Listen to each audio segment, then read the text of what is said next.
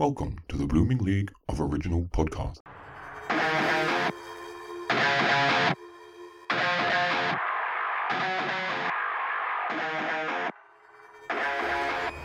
G'day and welcome to a. Oh wait, am I recording? Yep. to a doubly killer edition of Thrash and Treasure, the Torture Chamber musical comedy podcast, where Calamity Jane shoots Kid Rock, then stores the body in the saloon attic. And speaking of lunatic, I'm Aaron, and I'm joined as usual by the beloved star of stage and cinnamon. We loved him in Brody to Rumble, That Thing You Do, and his Oscar-nominated turn in Croissante Mame. It's Evan the Metal Man. How you doing?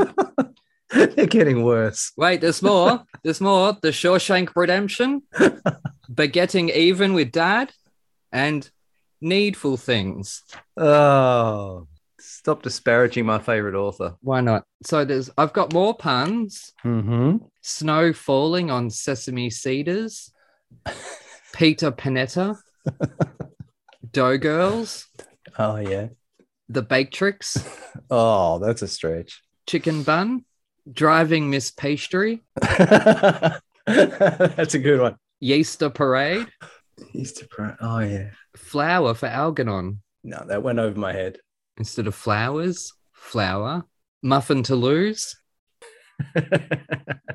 Pie's World, the movie. Loaf Soldier. It's meant to be Lone Soldier. The Sandwiches of Eastwick. that's good. The Muppets Bake Manhattan. Oh Jesus. Bread of Roses. Love, Volivant, Compassion. you have way too much time on your hands. Seriously. That time was dedicated to planning and writing those jokes. All right, just give me one sec. I'm going to take the phone out and we'll do the guess what. Oh God. Yeah. I d- honestly, I don't know how you do it. I don't have that writing bug. Dog out. Anyways, guess what? What? I got a puppy.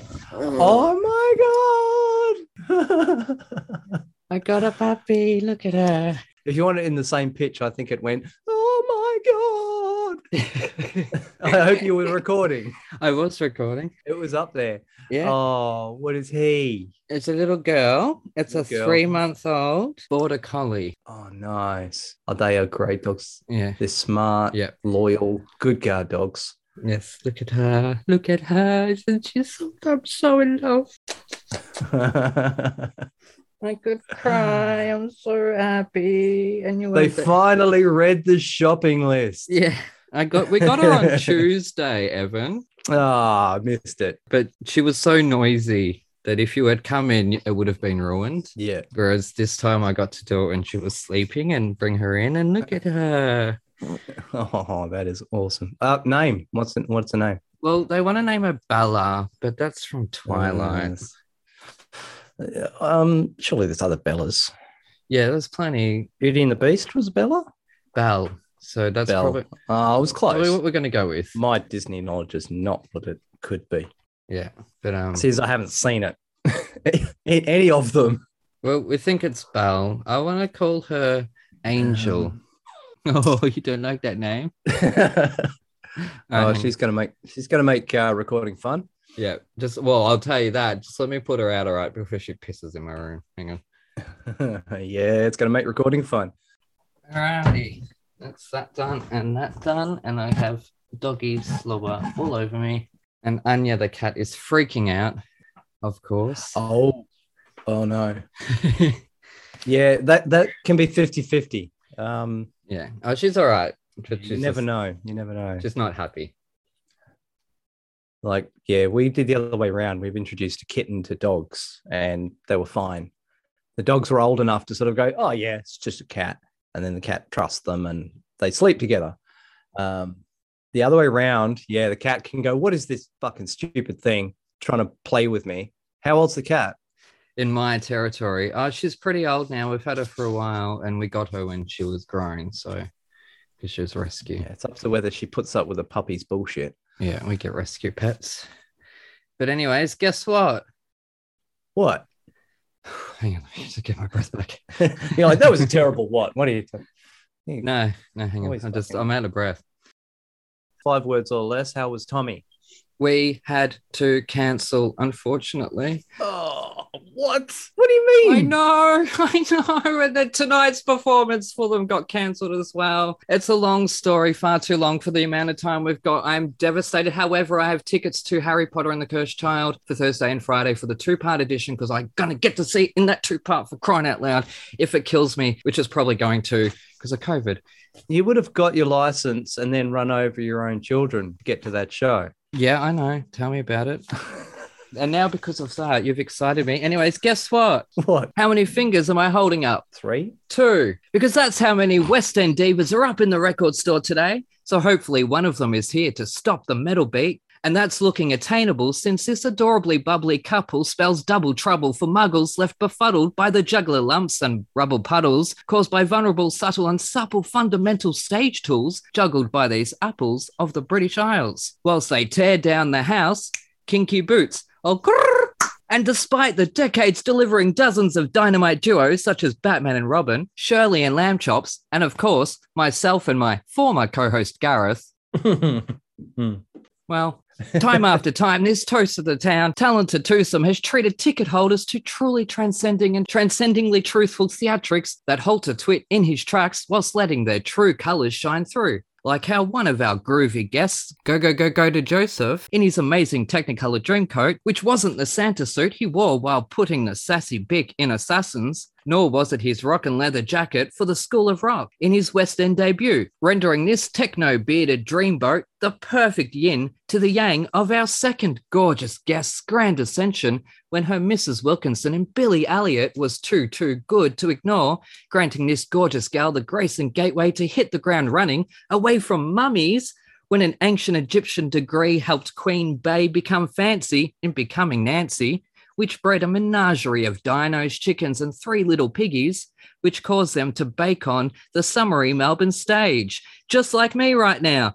And whilst their 2020 debut on the West End stage was screwed by COVID, the month of Christmas past got her scrooged by a Christmas carol at the Dominion, only to eventually hold Dominion over Baltimore when this honey hustled her way into hearts as the head of hair hoppers in the hit revival of Hairspray before being harassed again by Heather, Heather, and Heather in today's big fun musical. So we're fucking the 60s off gently with a chainsaw as we welcome to the torture chamber with two fashionably Aussie g'days and how's it goings to this perfect pair who strutted across the UK in an even perfecter pair of kinky boots which sent us all in a tizzy because we're joined by those crazy kids, the awesome Alfie Parker and London's latest leading lady, Lizzie B. Welcome to the torture chamber. How's it going? I'm gonna die. Woo! that was amazing. that was amazing. That was that's impressive.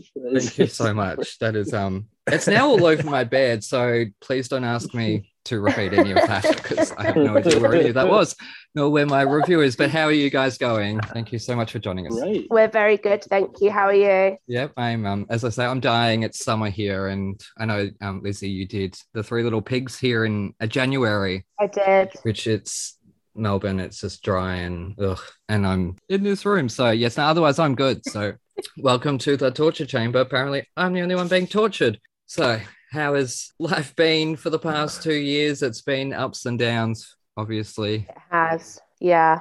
It's been interesting. Mhm. I mean, things like eventually went to plan, but there was like a couple of months where it was quite bleak. We're very lucky that we, you know, live together and we're both performers. So we could at least go through it together and understand what each other was going through. And we've come out the other end of it and we're still here. So it's all good. How was it for you guys? I, I get publicly shamed if I talk about it. I was, I was actually gonna gonna say like having both you know both breadwinners in the household both being shut down at the same time. That's that's hard. Yeah. Yeah. You know, it's it's bad enough when one of us is down sick. You know, we both have you know we both work. I mean, the worst thing about it was that Alfie finished Joseph on the 1st of March and I started rehearsals for Hairspray the day after. So Alfie was like, I'll have a nice two weeks off. And then, and then the pandemic happened. Yeah, I I I, rem- I remember saying I was like, oh, I re-, because I've, I've been quite busy. I was like, oh, I really fancy a little break. And then COVID happened, and I was like, oh well, I mean, you get what you wish for. Do you know what I mean? I asked for a little break, and then yeah, two years later. hmm Yeah, that's funny because um, quite a few times in in 2020, I'd have like appointments to something, and I'd be like, "Oh, I don't want to go. I'd hope we go back into lockdown just to be a bitch." Like I didn't really want it to happen, and two days later, lockdowns would be called. It happened three times, and every time I was kicking myself I should have just gone to the freaking appointment, shouldn't I? Anyways, we're gonna move on. So um, we're gonna move on to the medal. Yes. Oh, the first question was, "May I nap now?" But we've moved on from that. Now, if you guys were rock stars, what would be in your craziest, most over-the-top dream rider? I mean, I feel like we'd both definitely want our dog with us at all times because Mm-hmm. she is basically our entire life. Um, I think maybe she'd have to be like part of the act. What do you think, Alfie? Yeah, hundred percent. I think I, I like glam rock, so I, I I can imagine my, my dog in kind of like le- leopard print trousers. That's what I want. Yeah, and maybe like some nice like heeled boot. Absolutely. I think she'd look really good. I don't know what like crazy thing I'd have. We're not we're not really like crazy people. We're quite boring to be honest. Makes us sound well boring, doesn't it? We'd want our dog with us. You don't just want your dog with you; you want your dog in platformed heels, which is much further than water or parking or good Yeah. security. So that's um a little bit crazier, but sadly, not yet a goat. One day, somebody will want that in their rider, and I will probably quit after that happens. Uh, but, anyways, we will move on to the metal. Have you guys had any experience with heavy metal? I know Alfie, you just said you're into glam rock. yeah, I do and I don't. I, I guess I I love 80s rock. I love that kind of that kind of vibe. I wish I could pull off a mullet and you know and be that. And unfortunately, I definitely don't have the hair for it. But heavy metal is something I've not really explored. I want to be really boring and say I like Metallica. It's probably the most boring answer in the world, right? Yep, we can hear our listeners Yeah. switching off already. Yeah. Yeah, oh God, another one says Yeah. Metallica, don't they? Yeah. Switch that straight off. So yeah, it's just, it's something I've not not too familiar with. Cool. What about yourself, Lizzie? So my brother loves metal music Yep. and he definitely as a teenager listened to it 24/7 which I think unfortunately meant that I sort of decided that I didn't like it very early on because Mhm. he liked it but do you know what Alfie and I actually both really like relished the opportunity to listen to music that we wouldn't normally listen to Yeah. we're both like quite nerdy in that way and Mm. it was like a really cool thing to do that we would never normally listen to. Mm. Yeah, that's what we're, we're finding. That's the other thing we hear a lot is that people's brothers listened to heavy metal growing up. That's I think we've heard that three or four times now. Yeah. Um, but that's sort of that's what we love about this show is that people are exploring these different genres. Even myself, I have to do it every week. Evan's done it for half of those episodes, but Yeah. And there's no way in hell I would, on a normal week, you know, put Assassins the musical on, you know, just to listen to. don't you dare put it on until we do it in the show. I know I can't yet. We haven't done it yet, but you know what I mean. Yes. It's it's nice. I related it the other week to um, the resurgence of vinyl, where you get to put a full album on and listen to the whole album because we've we've lost that with with streaming Yeah. and MP3s and radio and God, we put just a random one, uh, Michael Jackson's. Oh shit, Thriller or Off the Wall, Invincible. what the hell's it called? Invincible. Yeah.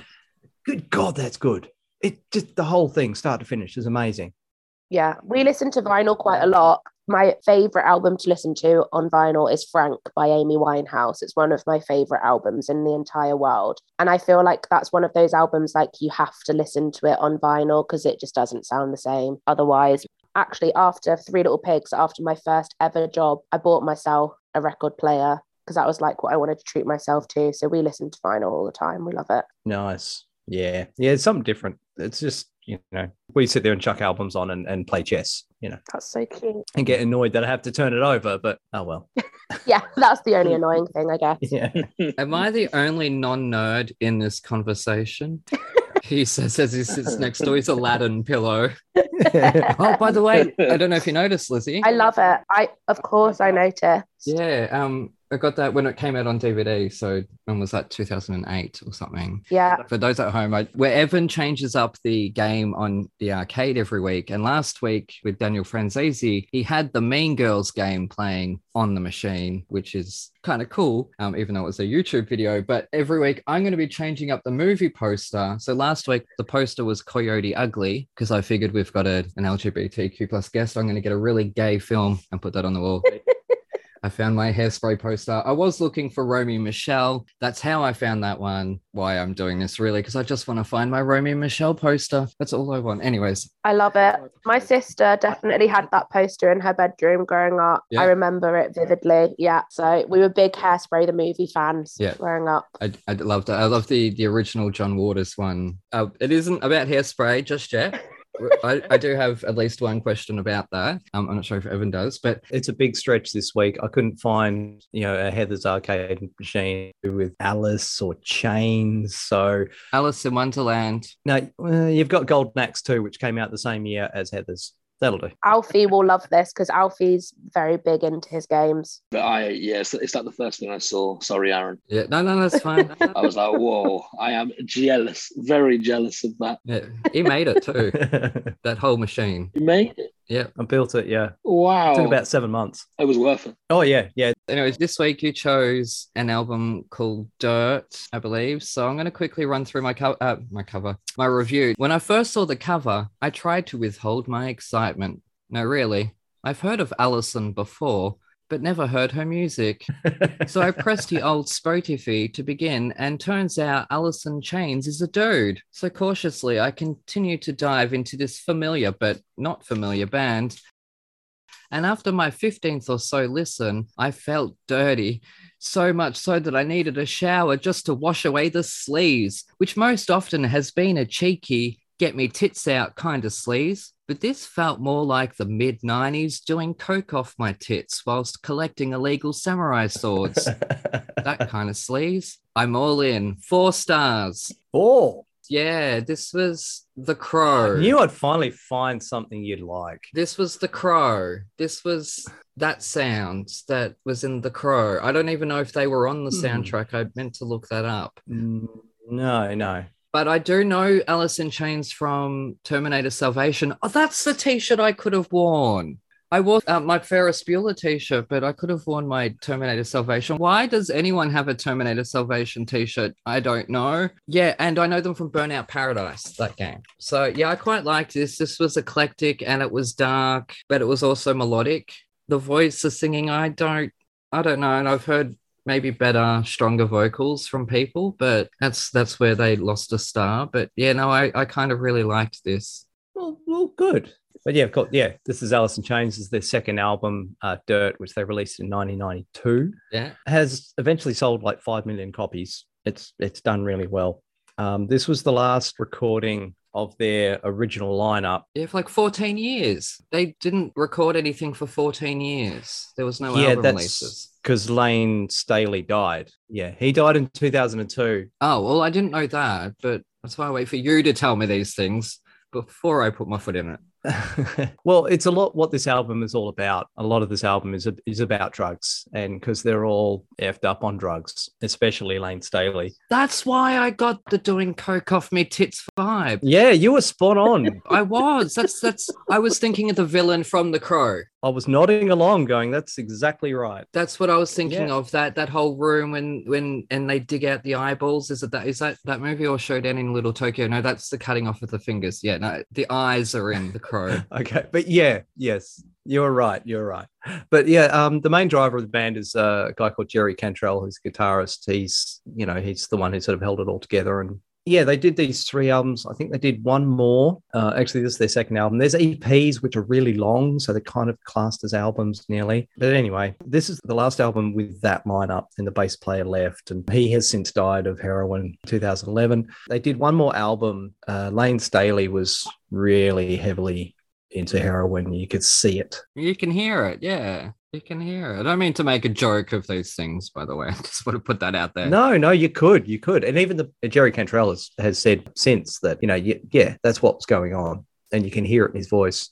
So this was the sort of the key album that they got him. He he actually got himself sober for the recording of this. Uh, funnily enough, it was recorded in the middle of the LA riots, like the day of recording. That's um Rodney King riot. Yes, yes. The LA riots break out and like they go to the shop to get beer and there's people looting the shops. they ended up you know, like hoiking it out into the country for like five days. Yes, that should have been the first Black Lives Matter movement. I'm just gonna say that there. Anyway. But yeah, unfortunately, he died. He died in 2002. Yeah, well, he left because he was just so messed up on drugs uh, for like about six years, and and then yeah, he did the unplugged, and then yeah, he died in 2002, the age of 34, of a of a bloody drug overdose. Heroin takes another great. So he got past 27.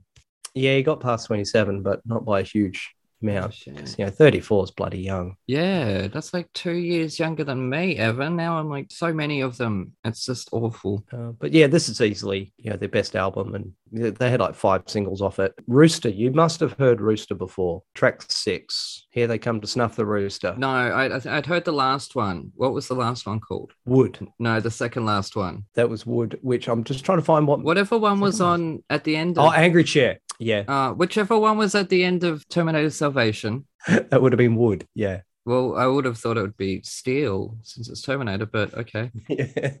And whichever one was in Burnout Paradise. it featured in Singles. Sorry, there was a movie called Singles, Yeah, I've got that on DVD. That's Cameron Crowe. Yeah.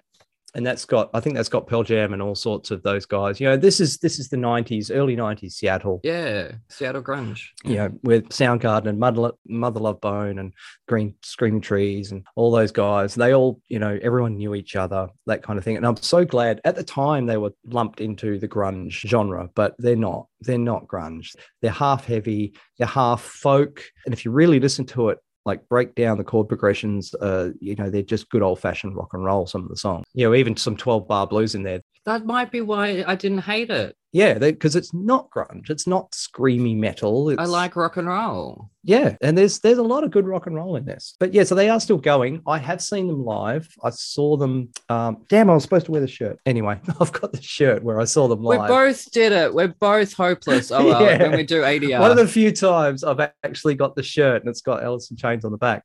2005 or six or something. I'm not sure when it was, but um, that was with the new singer. And they've done the risky move of replacing the singer with someone who sounds exactly the same, which means other favorites, you know, whenever they hit any of their singles, the crowd goes nuts because it sounds brilliant. I'm not sure about the newer stuff. I did listen nearly to the entire discography. I didn't get time to listen to a couple in the middle. And you can tell it's a different guy with the newer stuff. But certainly when they play their favorites on stage, it's so it's such a faithful recreation. It's it's excellent. It's, and he had such a unique voice to find someone who can sound the same. Um, and just on that voice, funnily enough, to get that whiny noise, he runs his voice through a guitar pedal. Uh, and I, I did hear what guitar pedal it was. I can't remember off the top of my head. But yeah, this the specific pedal, the, the microphone would literally just patch straight through. You know, I mean, I've tried that before, and you know, it's hit and miss. Sometimes it ends up sounding like absolute garbage, and God, how much spare time do you have, Evan? Well, we used You just sit around playing with freaking pedals and oh my god. Yes, we used to play in a band. God. Oh, are they? Okay, yeah, yeah. That's, around with stuff true. like that. And you know, in the '90s, you don't have effects boards and computers and stuff. It's like, oh, what happens if I plug that into that? You know? No, I know, I know. Yeah. Anyway, but album's very close to my heart. I had this in '92. I don't have it anymore, and I love it. And it's a, I think it's a piece of musical history. Well, it gets my tick of approval, Job done. but does it get the guest's tick of approval? Well, we're going to feel awful now because unfortunately we both hated it. That's fine. That happens. it happens. It surprised me that I liked it. Let's just say that.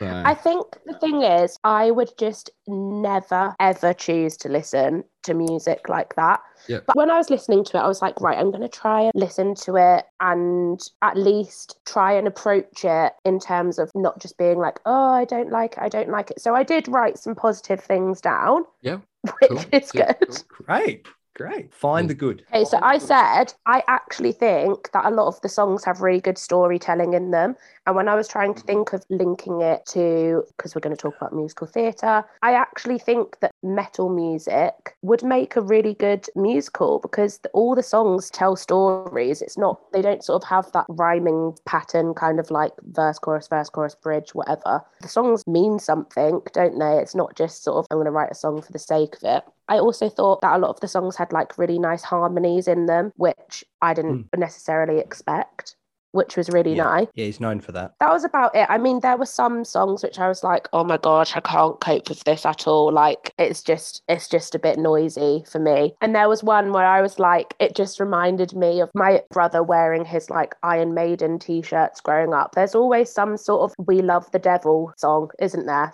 I don't know. Maybe it was Would that was a bit like, yeah, we love the devil. I can't remember which one it was, but like, I feel like that's something growing up. I'd always say to my brother, like, oh, there's always songs like that, aren't there? And it just, it just made me laugh because I feel like that was such a big part of my childhood, just actively trying to dislike this sort of music because my brother would listen to it all the time. But yeah, I don't know.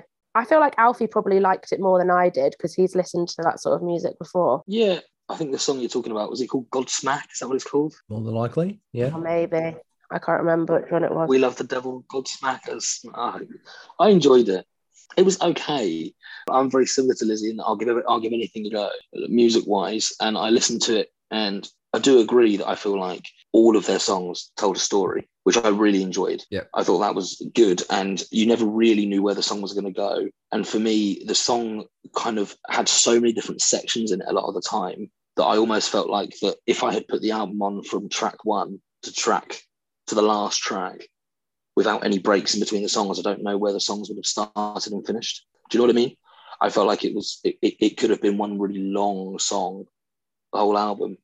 Oh, you've, you've, you've just solved it for me. This has might be my problem, Evan, lately, because I've got my settings on Spotify to be like seven seconds of overlap. So there is no breaks between songs. It, it should be it should be five. Seven's too long. Shut up. Stop judging me. I like like a mega mix. So then all the songs start beating. You know what I mean? Like, Don't say mega mix, you'll trigger Alfie. I know we talked about that mega mix last week. Oh, sorry. I said it again. That M word last week. Because we did Joseph, actually. So that's a great segue, funnily enough. And there's another, like all these episodes being connected up somehow just by themes and people and stuff. Anyway, sorry, we've completely gone off the rails there. No, I got a favourite song out of it from the album, which is good. So clearly, I enjoyed it to some extent. Do you know what I mean? Yeah. Otherwise, I would have gone, "Oh, it's all it's all rubbish." But it it wasn't all rubbish. It really wasn't. Uh, "Damn the River," I believe is what it's called. Yep. Was my was my standout. I enjoyed that, and I thought it was clever. Like uh, you know. I think he says in the song he doesn't give a damn. And I like all of that. And I feel like in that sense as well, that is also very musical, you know, multiple meanings. And it was clearly, it's been cleverly written. And I can appreciate that Yeah. a lot of time has gone into it musicality wise. But for me, it was not my cup of tea. But I also, I, I can totally see where you say that you think it's a piece of history in music. Because once, you know, now I've heard you talking about it, it makes perfect sense hmm that coming out of that time, I can see how that would have been so such an influence to a lot of other artists because it is good, very well structured and made. Yeah. Yeah, I mean, you're talking the same year as Nevermind, you know, Nirvana when that hit, and it was just everyone's all descended on Seattle and and uh, looking for you know more. We want more of an Nirvana and more Soundgarden, and and and then yeah, Alice in Chains sort of dropped this, and th- they didn't really fit into any of the into the groups. You know, they were they were touring with Megadeth, who were you know way heavier than them, Yeah. and then they were also touring with people like Van Halen. Van Halen kept inviting them on tours because they love Alice in Chains so much. They got booed a fair bit um, just by being in the wrong venue, you know. Yeah. Wow. I think it's interesting for us as well because, like, we were both born in 94, right? Right. because my mum is like really into music like in a big way and and alfie's mum actually they like very different music but we're both quite lucky that we've like grown up in households that love music Yep. and my mum has always said like she says i just feel really sorry for your generation because you haven't really lived through a sort of style of music that's been huge at the time. Do you know what I mean? Like, Yeah. so like my mum loves Motown, for example, and that's what I grew up listening to. And you're sort of saying like this sort of music defined the early 90s and stuff. Of course, we've had iconic bands and stuff like that. And I, I guess like Britpop was a huge thing when we were growing up. But I would never normally listen to this sort of music because I haven't sort of like lived through all the history of it and all Yeah. that kind of thing. So Mm. it's really cool to hear you talk about it in that way because I guess we don't really have something to relate to in terms of that kind of thing happening in our lifetime. Evan has that effect of making you feel bad about your feelings and your opinions on the music because it comes in with all these deep dives and all this information. And here I am making jokes about doing cocaine off uh. my tits. So I, I'm a guy, by the way. Like I don't have that, but it's a joke, of course. And then he goes and says that, and now I'm sitting like feel awful. But at least I gave it four stars. So Yeah, I'm really surprised with the four stars. The same thing, you know, our parents went through the, um, or depending on their on their age, through the emergence of rock and roll, for God's sake, and disco, and there's you know, there's so many sort of musical revolutions every you know half a decade or so. yeah, And yeah, I think I think grunge was one of the last, unfortunately. we've run out of genres. Yeah, now anything goes. Now it's just whatever. You know, you can find anything. Yeah. Oh no. That's actually a really sobering thought. Yeah. Oh my god, that's a challenge to any musicians listening to this. I don't care what you play now. Please start inventing new genres for us because we've got hundreds and hundreds of years ahead of us for this species to live. I know. So we don't want to be doing the same thing over and over again. I have a, a running theory Yeah. um, that we're we're actually going to run out of music as a race. One day everything's going to be done. Every chord progression is going to be done. Yeah, there's only so many notes. Yes, there's only so many notes, and they're going to be used in so many ways. Now it's a it's a big Yeah. uh, amount of ways, but as a race, one day we're going to run out. Yeah. Probably. Um, but anyways, it looks like we can wipe the dirt away now. Fair enough. Oh my god, Father, it's just so mean to me. We're gonna go to an ad break. Uh, I try so hard. Anyways, you're listening to Thrash and Treasure. you're not going to. Sorry, Evan, throw it in. I was going to say you're not going to you're not going to bury the album or anything. Not gonna. Oh, that was it. We can bury that album six feet under.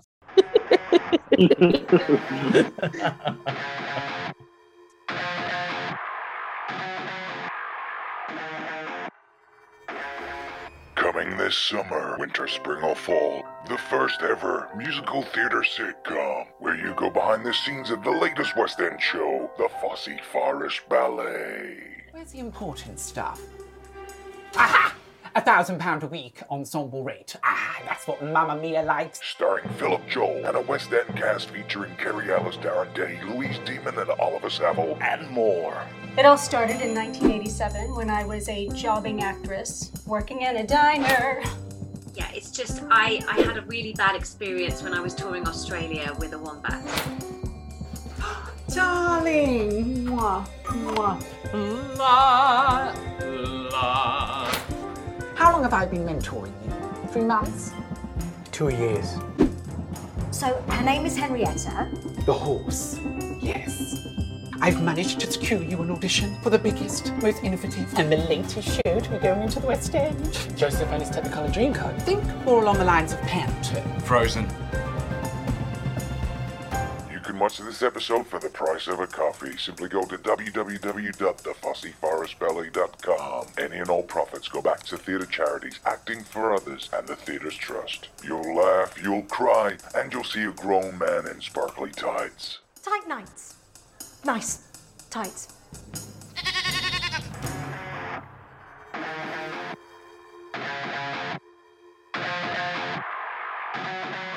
Anyways, you're listening to Thrash and Treasure. I'm Aaron. That's Evan, and we are joined by the most gorgeous couple from the West End, Lizzie Bea and Alfie Parker. And I had a look when I was, you know, preparing this episode. Obviously, we, we've got to, you know, get a photo for the the poster and all that. And I typed in Alfie Parker, and I realized that you're white, and most of the photos were of a, an African American guy, an actor. It's all the time. I know. Same thing. And I'm like, do I roll with this and be a total bitch? And in his introduction, just put that guy's bio in the credentials, then invite that guy onto the show and do that to him. But no, I didn't because I'm not mean. Well, I am, but and Lizzie Bea, of course, obviously, who has just been in Heathers at the other palace. Have I'm still doing it. Oh, you're still doing it now? Still going. Still doing it now. Yeah. Wow. Oh, it is too. Oh, but actually, I meant to. I have it written down somewhere to ask you that before we start recording, just so I wouldn't make that mistake. But I did. It's okay. It's not your fault. We've literally just extended until the 1st of May. So I will be there until the 1st of May. Nice. I did know that. I did see that. Yes. Um. So now, just before we move on to your thoughts, Evan. Now, a little fun fact for people at home related to last week's episode and two weeks before that with Amali Golden, where we did Mean Girls the musical, which Mean Girls the film was directed by Mark Waters, whose brother is Daniel Waters, who wrote Heathers. Yeah. Wow. And we had Daniel Franzese on the show last week. So you know what I mean? Like there's all these weird connection things. And we did Joseph last week just by chance because Daniel has these interesting theories about Joseph and that story. So that's sort of what just happened. Anyways. Now I, I forgot to say last week actually I the last show I auditioned for and got into because Bat Boy the musical got cancelled before they could cast it. The last show I got into was actually Joseph and I got the part of one of the brothers, but I never got named. We never got our parts because that too got freaking cancelled Ah. because the rights got pulled because there was meant to be a professional production coming, which never happened. Alfie could just perform a few segments for you now if you like. you would have been the sneaky one. I would have been Benjamin because You I would have been the sneaky one who had the golden cup in his bag. Benjamin, yes, I was the smallest and the runtiest of the lot. So yes, I would have been him, which would have been all right. But anyways, yes. So we're going to do Heathers the musical, which Lizzie had taken part in the West End workshops or the, the London workshops when it was taken over there to sort of redo because that happens. Sometimes things I've said it before, the alchemy of a situation. Sometimes things just don't work out. Things can be have potential and then they need a bit of tweaking. So Evan, Mm. what did you think of this? And were you a fan of the movie? Well, yeah, I think everyone's a fan of the movie, which is, uh, of course, the, the 1989 film. Winona Ryder, Yep. a few others. Christian Slater, Shannen Doherty. Christian Yeah. Slater, oh, of course, yeah. They all went on to be, you know, known. It's a polite way to put it. Didn't know. they grew into known people. Yeah. I think it's a lot easier knowing the story. Yeah, see, unfortunately, as you mentioned, we we just done Mean Girls, and and you know the comparisons are pretty thick. Yeah, and I, and I absolutely loved Mean Girls. It was just so well done. And unfortunately, this first listen through, I wasn't a big fan. Evan. And then I gave it like three more listens. I've listened to this at least four times in a row. I then compared it to the US off Broadway recording. And it, it- I love what British do when they go and do a new production of, a, of something that was originally American, even though it's pretty much, as far as I can tell, word for word and even note for note, you just give it so much more oomph. In just in general, it does sound like a different musical by having different people and and and and oh my god, Carrie Hope Fletcher, She's amazing. holy shit! You are such a fangirl, aren't you? I am a fangirl from Cinderella. It's my um, heterosexual co-host, ladies and gentlemen. Anyway, so that's, that's me. She's awesome. Her, her voice is incredible. yeah, I, I'm not doubting it at all. I'm just teasing you because that's what I do. Anyways. Yes, that girl's going to go far. Yeah, like she ain't already. So I oh. basically did the workshop, and then when that recording was done, I was in another job, so I didn't get to do it with Carrie. But I knew I do know Carrie, and she is just as lovely as she is talented, and she's just also kind of this like incredible role model for people in our industry as well. She's like really big on body positivity, which is something that I'm also really passionate about. Last night, she just won the What's on Stage award for Best Female Identifying Performer. So she's just smashing it at the moment. Like, she's just a really, really amazing person in our industry. And I think it's really good for young people, fans, to be growing up with someone quite normal and quite nice Mm. in the industry. And yeah, she's just, she's just great, isn't she, Alfie? Like really, really good person. Yeah, sometimes it happens. I mean, I think in, in everything you do hear, oh, they're really good, or but they're a nightmare. You know, they might be really talented, or but, but they're a nightmare to work with, or they're this or they're that, or whatever. Yeah. I don't think I've heard anyone say anything bad about Carrie. Nice. She's great. Yeah. Anyway, point was, yeah, I did. I gave it the first listen. I don't know. It just didn't grab me. Um, and I, I listened again. I've listened to it three more times, um, just of the West End copy. And yeah, it, it's one of those. It grows on me. It, it it really does. You've got um. Oh, what was the difference? Yeah. Okay. This has got listed blue. Now blue, I know got cut Mhm. in favor of something called You're Welcome. I think it was. Yeah. I don't know. Blue was kind of funny. It's a shame. I don't know. I don't like it when they cut songs out. Like, you know, stick with what you put out the first time. After seeing Vision, Dead Girl Walking was, oh my God. you do a bit of, you know, a bit of a sex scene on stage and the crowd just goes mental, don't they? Yeah. Yeah. That, that's the big difference as well as the British crowds. Jeez. They just, you've got to allow for them to, to cheer. They don't stop, do they? Yeah, what's happening to British crowds? Turning into American crowds. We're seeing it right before our Yeah. eyes. I don't mean to judge, but I totally mean to judge. It's only for certain shows, I think. Heathers very, very quickly like turned into a massive cult show here. And I personally had never experienced that before Heathers. But now there are quite a few, like Bat Out of Hell is exactly the same. And six. and six yeah all those kinds of shows just have these like wild i guess they're called stands now who sort of like see the show hundreds of times and know all the words and scream throughout and at least if you're joining a show as part of the cast like later on down the road you know what to expect but i can imagine that for the first few casts they must have been like what is happening Yeah, we've gone on, on about, well, I've gone on and on about the fans bringing that fan behavior, that concert mentality into the theater where I've paid $130 for a ticket. Sit the fuck down already. But I'm too demure and shy, and I'm not as much of a gobby bitch when I'm sitting in a theater with people. So I'm not about to tell them to shut up. but I will complain about it on this show. Anyways, yeah. Um, but no, anyway, I love um sorry. Curmudgeon. oh yeah, yeah, it's Dead Girl Walking. It's really catchy. Freeze your brain for some Yeah. reason, just gets stuck in your head. My Dead Gay Son was funny as hell. I really like 17 for some reason. Just I don't know. I was 17 once, I guess. I, it, it works. And of course, the other big funny one is, of course, Kindergarten Boyfriend, which is yours. what i get to sing every day Yeah, I know. yeah, it's a great song. It's got some big notes in it. hmm Yeah, you get to show off, I'm sure. It's, it's, it sounds like a fun one to sing. it is But uh, after giving it a good few listens and, and finding the good and listening to all the other stuff, yeah, I, I got to give it a four. Easy four. Wow. Yeah, no, it's good. It's good. I, I really loved Mean Girls a little bit Yeah. more. I can't remember what I gave Mean Girls. And it was really hard to not compare. It was really hard to not compare the two and, and take them as their own thing. But yeah, no, I did. I ended up really liking this and, and getting songs stuck in my head. Yeah, even Candy Store gets stuck in my head and Yeah. humming it in the kitchen. Yeah.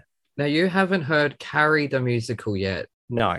I compared this Heathers more to Carrie in sound than I did Mean Girls, which I think has more of a pop sound. I was more because I only just listened to Mean Girls like last week. yeah.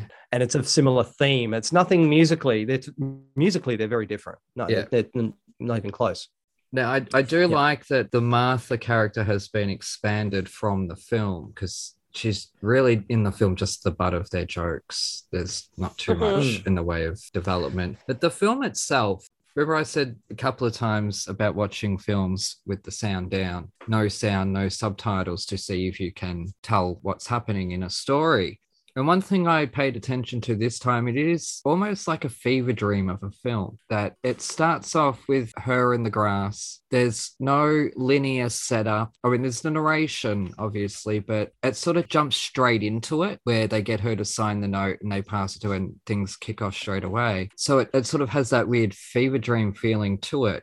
Whereas the musical, the writers have expanded that story, given things a little bit more purpose, or at least explain things a little bit. We have a bit more of a lead in before the note happens and things like that. Obviously, got to fill out a musical, but that's what an adaptation should be, is what I'm getting at, is that you should be taking the material and taking all the things you love, but not be fan service about it. The important things, put that in there and then build around that. That's what a great adaptation does. And that's what they did here. Now, the other thing I've gone on about at least once, I think, on this show is street clothes on stage. Oh my God. Look at the history of street clothes in theater and if you can look at a character wearing quote unquote street clothes and tell who they are, they did their job right. Those three Heathers with that iconic, the tartan, you know, blazer and the, the tartan skirts or, or dresses or whatever, that's iconic. So to build around that, Hmm. give these characters an individual look. It doesn't really have it in the film. Well, JD kind of does, so you can tell who he is. But and the, the Heathers, you can tell who they are. But this is the problem I have with modern theater is that addressing your characters to look real, like they're really on the street, is taking away the iconography of theater. Full stop. You look at that little red dress with the white collars uh, and cuffs. That's Annie. Straight away, you know that's Annie. Yeah. Just a simple red dress. That's it. And even Christine Daae, a very simple white dress, but the way it is, the way it's designed, and with the hair, you know straight away who that is. So and, and there again, I I preferred the staging. Uh, the West End staging was was again so much better than the the off Broadway.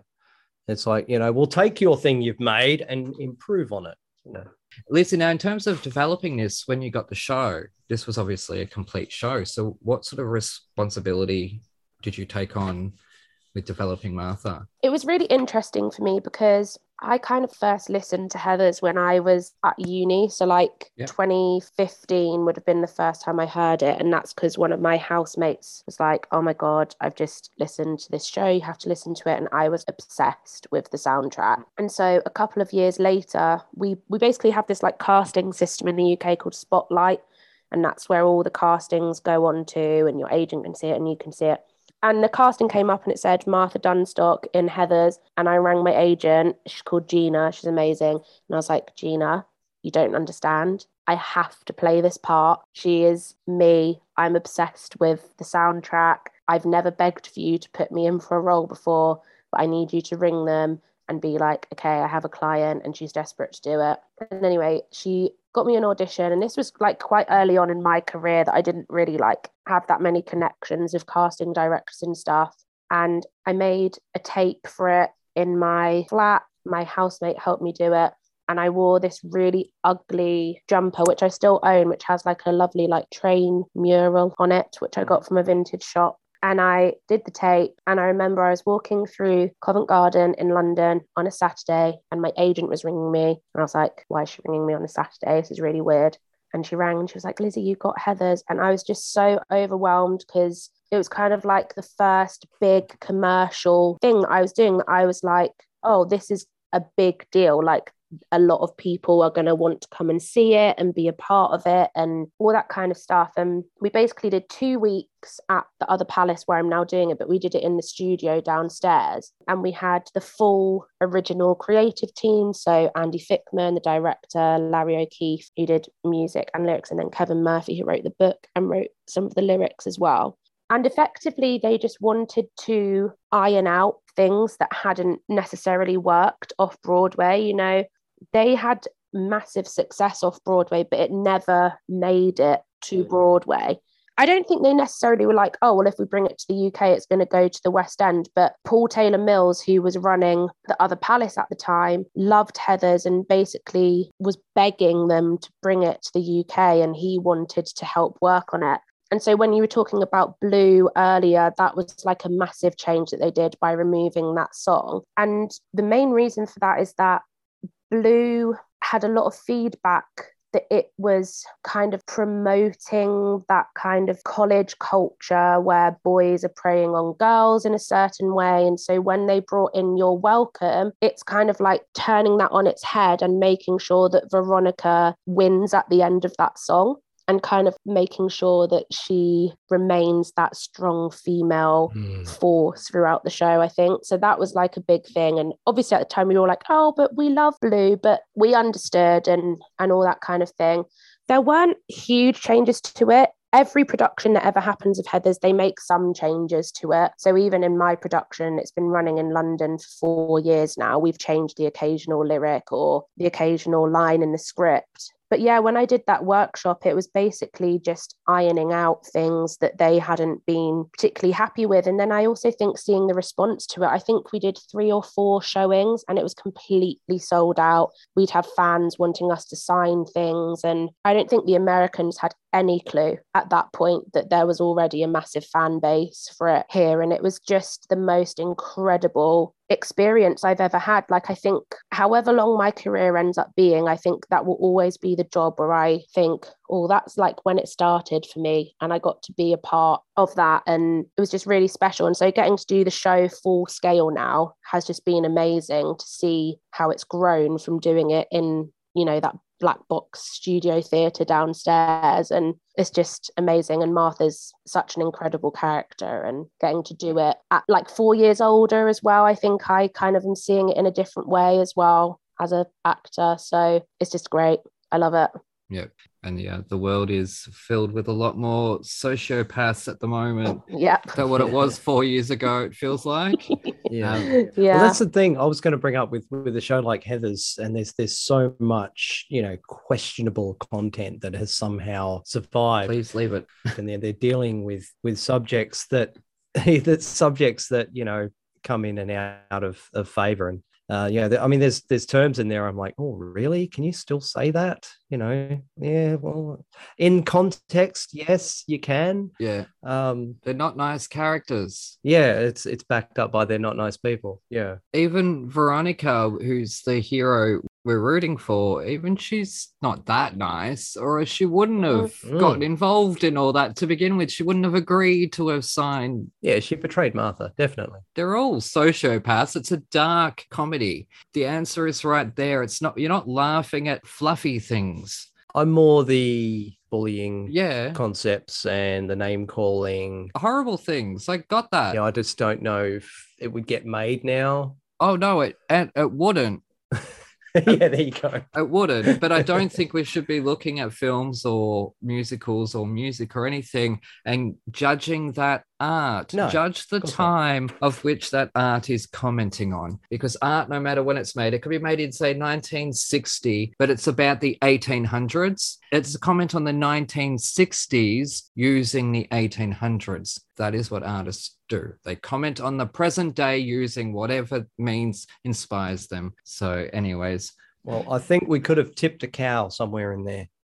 And the cow tipping, yes. Um, I, I Yeah, was- it would have been nice to see a cow get knocked over. That would that would have been hilarious. that would have been funny. A whole musical dance number, and you could have had the the ensemble It doesn't even out. have to be a number. Just literally a, a two second cow comes over, falls over. It's musical theatre, Evan. What are you talking about? It doesn't need to be an over the top number. Just a side gag of the cow falling over. That would have been great.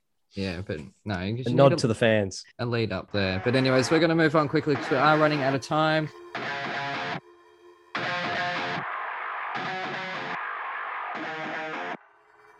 G'day, listeners. Aaron here. While you're topping up your coffees, did you know that you can support our show and go on a fantastically scary adventure at the same time? Go to www.thetonistonTales.com forward slash bookstore to grab your copy of The Toniston Tales, a darkly funny Aussie trilogy about a young boy who rescues injured animals in his spare time and the roller coaster ride he's taken on by a literal fish out of water. Written by me, the village idiot of Thrash and Treasure, you'll come to love Toniston Turnbull and the dozens of wacky characters that he meets along the way. And here is a sneak peek. After barely three hours of light sleep, Toniston Turnbull slowly opens his eyes, his body feeling heavier than it ever has before. Not from extra weight, from tiredness and stress. Polly sighs in the shadows behind him, the flame of the nearest barbed wire tiki torch tower having died down, but not out, while Toniston napped. Are you awake? Toniston whispers. Oh, how can I sleep in this place? Polly moans, turning onto her side and facing Toniston, who stays on his back, imagining obscure animal-esque shapes in the rusted tin roof above them, shadows faintly formed by the nearest dying torches. We need to work out a way to get out of here, Toniston states the obvious. He whispers, despite the fact the nearest shacks to their own are several meters away, and the occupants presumably asleep, as most prisoners seem to be. How? There's no fence to squeeze through, or even climb, Polly replies, sitting up in bed and then stretching out her sore arms. The hairs stand on end from the slight chill in the air. I don't know, but I think the whole fighting thing is a distraction. You mean to distract the other prisoners when new ones arrive? No, I, I think that was just bad timing. Didn't you notice? Toniston goes on to explain his theory. That fight happened, everybody gathered around. I didn't see one person who wasn't watching, and then when I vomited, the only gate in this place closed shut. What are you trying to say? I think something happened when everyone's back was turned. Like what? whispers Polly, her voice breaking up in fear. I don't know. That's what we've got to find out. Toniston's brain starts working overtime, but it's strange that nobody seems to want to leave. They seem almost happy, definitely content. So, when's the next one of those stupid beatdowns? Toniston can't help but think Polly looks tough, almost evil in the shadows as she asks, I don't know, Toniston begins.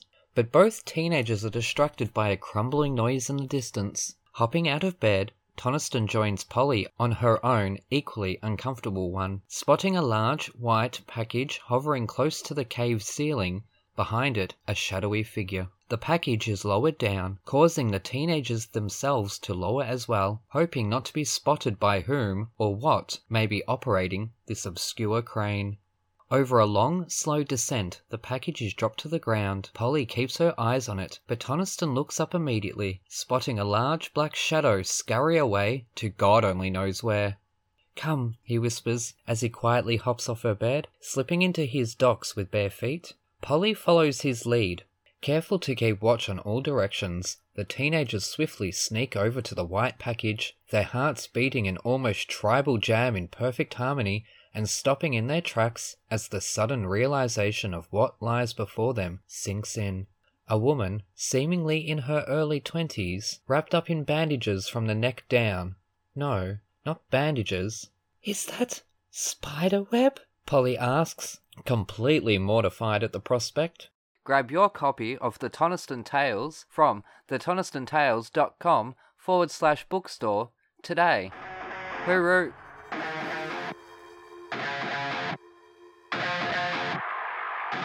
We're back with Thrash and Treasure. I'm Aaron, that's Evan, and we are joined by Lizzie Bea and Alfie Parker from London's West End. Okay, now, firstly, quickly, what is your worst earworm song that gets stuck in your heads?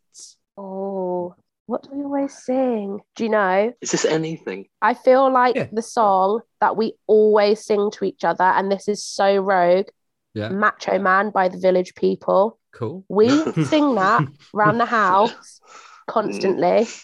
because I have it on my playlist, and Alfie does a little dance to it, don't you, Alfie? It's true. Well- Yeah, I do.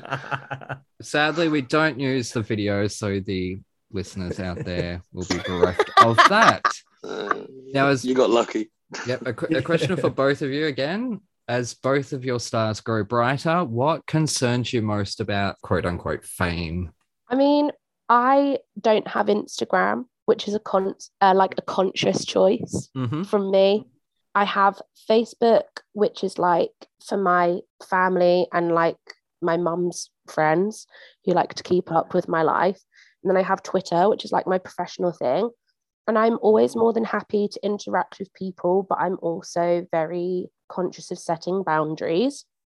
I think the thing that like concerns me is the whole lack of boundaries, I would say, that some people in our industry have with the fans. I get that for some people, it's like validation they might not have had. And maybe on your first job, it's really exciting that people are messaging you and they want to send you things and they want to call you or chat to you all the time. But I think where Alfie and I are very similar is that that's our job. We go to work, we do our job, we go home, and then we switch off and we have a normal life outside of it. And we do this job because we love it and we're good at it and we like being on the stage and having that thrill, but we also like switching off. So I think, yeah, I think it's going to be interesting to see how these sort of fan interactions grow because some people I would say do take it a bit too far. Alfie, would you agree? Oh, absolutely, yeah. Lizzie and I are in very different parts in our, you know, part parts in our career, and Lizzie with hairspray, especially, she kind of became this this name, albeit the show was on for a brief time. You know, Lizzie was kind of, you know, um, a dish of the day. Uh, everyone, everyone had heard of Lizzie, you know, and right, rightfully so, because she's amazing. But you just worry. You hear these stories of people that after the show will sit opposite you on the tube and get off on the same stop and all of that, and it's a, it's just a bit weird. It's strange, and people, as Lizzie says, you know, we do the show, and I love saying hello to you at stage door, but that, that doesn't mean that we are we're friends. You know, you don't. People don't pay to watch the show to then also give you a big hug and a big kiss at stage door. It's entirely up to the per- to, to the actor or the person that comes out. It's completely their choice if they want to. But I just sometimes I worry that people get very attached because shows like Heathers have this massive following and people do watch shows 25 times. People think they know you, you know? Mm, yeah, mm. that's that's a hard one when the, the fans are just so wrapped up in the character and the person, and just yeah, they don't they don't stop to think that you know you you're doing you're doing a job. You, you're paid to do a job, and you do it well. And Yeah, yeah, exactly. I've said it before. The fans feel like now that they own the materials that they love, and it started with things like Harry Potter or Buffy, or those two things that I like personally. But just things that if you were to say to people, Two things you own. Well, if you say to someone, "Do you like this thing?" It's like, "Yeah, it got me through high school," and there's that sentimentality attachment to it that then it feels like it controls a part of their life or it, it's responsible for a part of their being. And it puts a, a thing of ownership into them. Like they're allowed to talk to the actors involved in it however they want because it's their favorite thing. And they're allowed to follow someone into a freaking taxi to get an autograph because it's their favorite actress. Don't fucking care who you are. I don't care what your favorite thing is. Have some decorum. That's what it is. It's come down to fans feeling like they own something. And then when someone will go and say something incredibly wrong and stupid, like J.K. Rowling has, you're going to have either people neglecting their own morals to defend her or burning all their books to get rid of it because it's let them down. Mhm. That thing that they clung to so much has suddenly let them down. And so they want to get it out of their lives. It's mental. And to use the word stands, I think is really, really weird because have we not heard that song? He literally kills his wife and puts her in the car and drives the car over because his favorite person wouldn't respond. That's not something to brag about being. I'm sorry. That's just me. But, anyways, I could go on about that. Now, if you were to do a show together as leads, but gender swap the parts, Oh, what show would you do? And not Sweeney Todd because everyone's going to fucking say Sweeney Todd. Everyone says Sweeney Todd. like everything. Or Sunday in the Park with George. Always one of those two. Oh, that would have been a good one. Maybe, yes, but I've put it out there now. Oh my god. What I'm trying to think. I mean, we love parade, don't we? So maybe parade. Yeah, we do love parade. We do love that. Or I don't know, if we were gonna do like a cheesy show, I don't know. What I'd do Grease. I'd, I'd enjoy that. oh, I love Grease. I think you'd be a lovely Sandy, actually. Yeah, yeah, me too. I'd enjoy being Sandy. You might have to shave. I'm just Yeah, you could could do hairspray. Alfie, you'd be able to play a male Tracy. Oh, definitely. And Lizzie, you could play the dad as opposed to the mum Oh my god. and just gender swap the parts. Why That not? be Like that would work as well. We should do it. Let's do it. Let's do it now. Okay, now Alfie, one for you. I know you had reservations taking on Samuel Bick. I hope I'm saying that right, or it's Bike, Bick, whatever, uh, because of the monologuing. And I know Evan has an issue with me monologuing too. Uh, but with that role, was there more of a feeling of reckless abandon than usual because he is quite crazy? Mm, no, absolutely. Uh, For me, it's the favorite. It's my, the, probably the favorite job I've ever done, and the most important, I would say, in my kind of my career as an actor as well as a person. it's kind of a big stepping stone for me.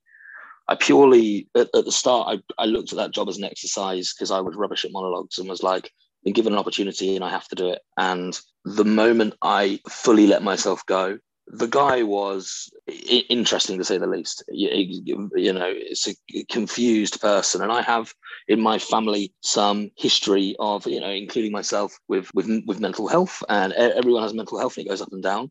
And Sam Bick, you know, also had that and every show every time i did that monologue it was different. And i rehearsed it so much that it i wasn't thinking about what i was saying. And as an actor I, I, can put my hands up and say that you know the monologue wasn't perfect every time. And sometimes in the heat of the moment i would kind of maybe put a sentence in the wrong place and then come back to it. But i loved it. And i think if anyone else gets the opportunity you have to let just let the character take over I felt like I felt like I was, I was I was like a vessel for that information because granted what he did and what everyone in that show did is bizarre and not necessarily the right thing to do. In their minds it was. For him that's who he was. That's what he had to do. I loved it. Yeah. There's nothing more dangerous than a man who thinks he's right when he's wrong. Shout out to putin After the BLM movement, the Black Lives Matter movement caught wind again in 2020 when you were meant to have done hairspray, when you eventually got to the part and, and to do the show, did you approach it any differently now that you had personally lived through such an explosive? Yeah, a hundred percent. You know, you couldn't not let that be part of your consciousness when, especially doing I Know Where I've Been. And Marisha Wallace, who played Motormouth, is not just an incredible performer, but an incredible human being. She's very intelligent, very passionate, very aware. And our creatives were amazing. And we sat down as a cast. So I was very lucky with Tracy because I got to interact with everyone in that cast. Obviously, one of the huge like subject matters is segregation. And so a lot of the time it would be the nicest kids characters and then the motor mouth characters and they'd be completely separate.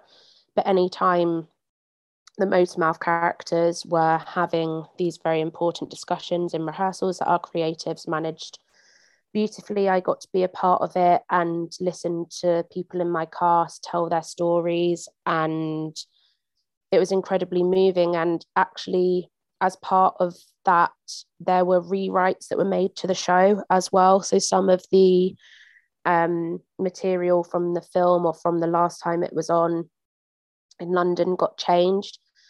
Um, so one of the big changes was in "You Can't Stop the Beat." Marisha sang, um, and it sees both white and black um, instead.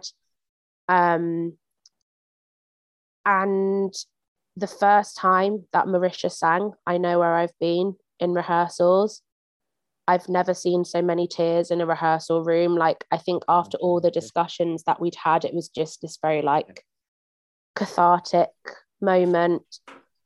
Um, and also on our last ever show, we were all just in floods of tears, and the the blocking, the official blocking, went out the window and we all just i remember stood in this circle and held hands and cried and just thought how lucky are we to be doing this show at this time and that song pretty much got a standing ovation every single performance and i think people just needed it at that point. and of course it's like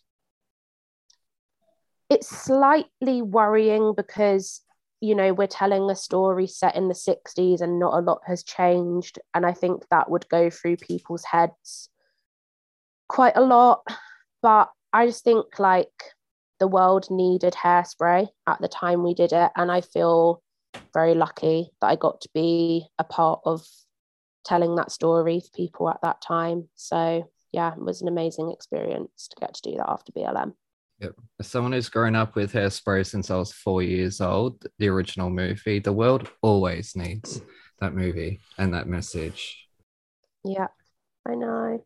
Now, Alfie, when you eventually one day, hopefully, you get to begin teaching, what's going to be your number one rule in the classroom? Oh, I'm going to say strong and wrong, which is something I was taught. Yeah, strong and wrong strong and wrong. I think you know it's the only way we learn, isn't it? As people make mistakes. Um, so do it strong, do it proud, with a big smile on your face. Yeah, and then uh, hopefully you won't do it again. That's it. That's what I always say, isn't it, Evan? That the only thing funnier than a joke that lands is a joke that fails spectacularly. Yeah. So go big or go home. Yeah. Yeah. Now, Lizzie, you've performed in Melbourne and London Yeah. and America as well. So, what are the differences between the communities that you noticed? Australia, I would say, is really relaxed and we were looked after so well. Yeah. Like, I think they were incredibly grateful that we were there doing a show. And I just loved the atmosphere. I loved that you guys have such a focus around hospitality, which is something that we're a bit crap at in the UK. Yeah. So that's what I loved there.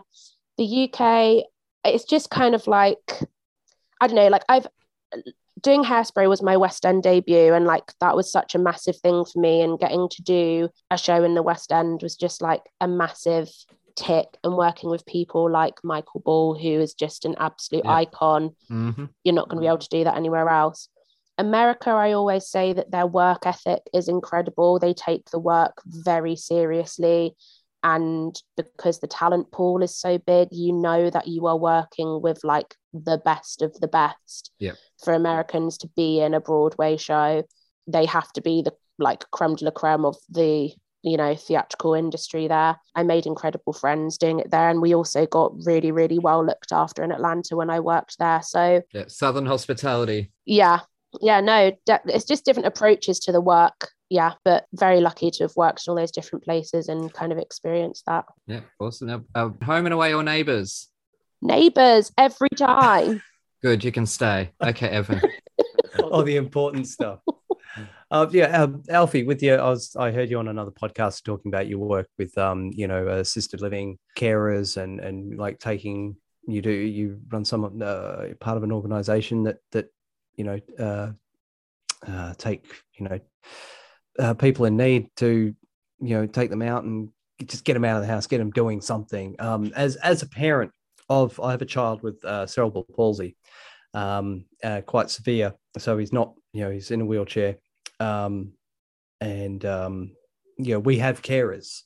Uh, with there's a carer actually out there now with him. Um, so yeah, we we we rely on them really. We've only just in this last year got them. Um, you know, so I've had to do everything myself. You know, and when I came along, um, you know, the I I haven't told Aaron this. I, I met my wife on on a, a dating app, and and it said, you know, I have a child with CP. I'm like, oh yeah, whatever. You know, didn't really think that much of it. Um, and he was like seven years old at the time, so I could just I could just pick him up, move him around, no problems. But you know, over the last seven years, he's he now weighs more than me, um, and and I still pick him up. And you know, there's um, and we have issues when going out with um, you know most venues they'll have wheelchair access, they'll have wheelchair seating, all that kind of thing. Um, whereas and then you get like movie theaters that won't. And you know i literally just have to carry him up the stairs unless you're going to you know sit right up the front and and but no one wants to sit in the front row of a freaking movie. And you know we've we've gone behind the scenes in in monasteries and stuff and it's like a spiral staircase and I've, i carried him up there god knows how but um but yeah so with uh, so the question is so so what you do is fantastic and and the, the organizations you're part of are fantastic. They're so needed. You know we can actually go out of the house now after after many years of not being able to. Um you just can't. We both work full time he's full time you know you know what it's like. Anyway with so with so much advocacy breaking through um how how are the theaters adapting to people with disabilities uh, now that they're all reopening um, do do they do a decent job? Is what I want to know. I do you know what from my from my personal experience, I think so. I think so. And as um, I know, a lot of pantomimes I've done, uh, and and some shows do relaxed performances. If you've heard of that phrase, um, where the house lights are left on, um, a lot of the special effects maybe toned down a bit, and it's for people um, who have learning disabilities or um, you know special needs, just to adjust the show slightly. And I think shows in general are doing a very good job. Um, uh, sometimes, um, so, so my brother's autistic as well, uh, quite quite severely autistic, and he always nine times out of ten comes to watch the show that I'm doing, and he'll sit in the front row, and he's a six foot four guy weighs 20 odd stone and he conducts the show from the front row next to my mum And I always tell everyone, I'm like, just in case, if if if you see a guy that looks like me but even bigger than me, and I'm a big man, um, conducting the show, that's my brother. And it's it's always love.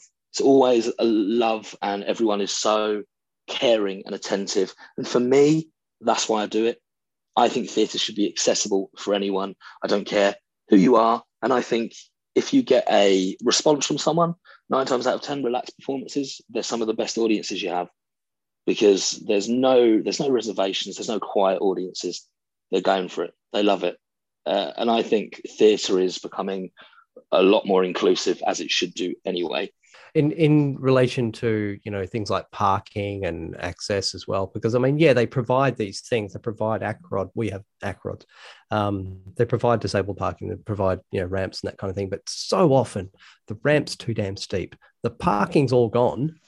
Uh, yeah. you know the, the the there's not enough seating you know the, yeah we've got you know six spots. And it's like yeah but they sell out in two seconds flat you know. I think i guess looking at from looking at it from out as in the building a lot of theaters are old mm, historical mm, yeah. buildings and i feel like that needs that needs to change mm. i feel like you know get make some make some real changes to accessibility. There's an amazing um, activist on Twitter. I think her Twitter handle is Shona Louise Blogs. Um, and she is a theatre writer and fan in the UK, and she is a wheelchair user. Um, I'd really recommend looking at her stuff. She did a big campaign last year when Six moved to the West End because the theatre had no wheelchair access. And she wrote to the owner of the theatre and a lot of changes were made and she's doing a lot of activism in terms of wheelchair access in west end theatres oh nice um, she does a lot of like theatre photography as well um, I was part of an open letter that she wrote to uh, theatre producers in the West End to try and improve wheelchair access and toilets and all that kind of stuff. So um, there is definitely work being done, which is amazing to see as well. Yeah, it's such a shame just in the general community as well. Like we went, uh, we went camping, but you know, we went to the local shop and there was stairs either side and then a ramp. So there's no way you could get to the ramp. Um, that went to the bakery, no ramp. You know, went down the other shop, no ramp. It's, or without a car, you weren't getting down that ramp because it was literally like 15 degrees. It was mental. Uh, yeah, there's so much more that needs to be done. It's, mm-hmm. it's amazing once you start looking around that businesses really aren't adhering to the things they're supposed to. Nope. And a lot of people are in wheelchairs, not just older people. Yeah. And that's the thing is oh, that yeah. I think there's the attitude that, oh, it's just the old. They're going to be dead soon, anyways. No, it's not just the freaking old for crying out loud. Grow up. but, anyways, it has been amazing having you guys on. Thank you so much for joining us. Thank you for having us. We've loved it. Yeah, it's been awesome. And if if if we ever come to your neck of the woods, I want to make sure I want to make sure that I give you both a big hug. yes, awesome. Yes, I, good because it's been a long time since a big bearded man gave me a hug. Alfie, been stuck in lockdown. But anyways, just quickly, um, because I know you're going to go. Just where can people find you on the social medias? Um, so I am at Lizzie B3 on Twitter. I, I am at Parker Alfie. Yep, and you're both on Twitter, not Instagram, I believe. I have Instagram. Alfie does Instagram if anyone has any questions for Lizzie, you just message it through me. yeah, no worries. That was the other thing I had seen when I was looking up to to find a good photo of you for the poster was a very young photo where you were so you had hair and you just looked so baby face. And I looked at, I'm like, is that him? Like, is that the same? And I'm looking at yeah, oh, I did that too. Yeah, yeah, and I'm looking at the two photos. I'm like, hang on, and I'm covering over the hair, and I'm like, I couldn't tell. I really couldn't tell. Even like it's been a rough couple of years. It has been a rough couple of years, but no. But anyways, to you guys at home, you take care, and we shall see you next time. Hooroo! Awesome. Thank you. It's been amazing. Honestly, it's, it's been great. I've loved it. oh yeah, thank you so much for the weather. Like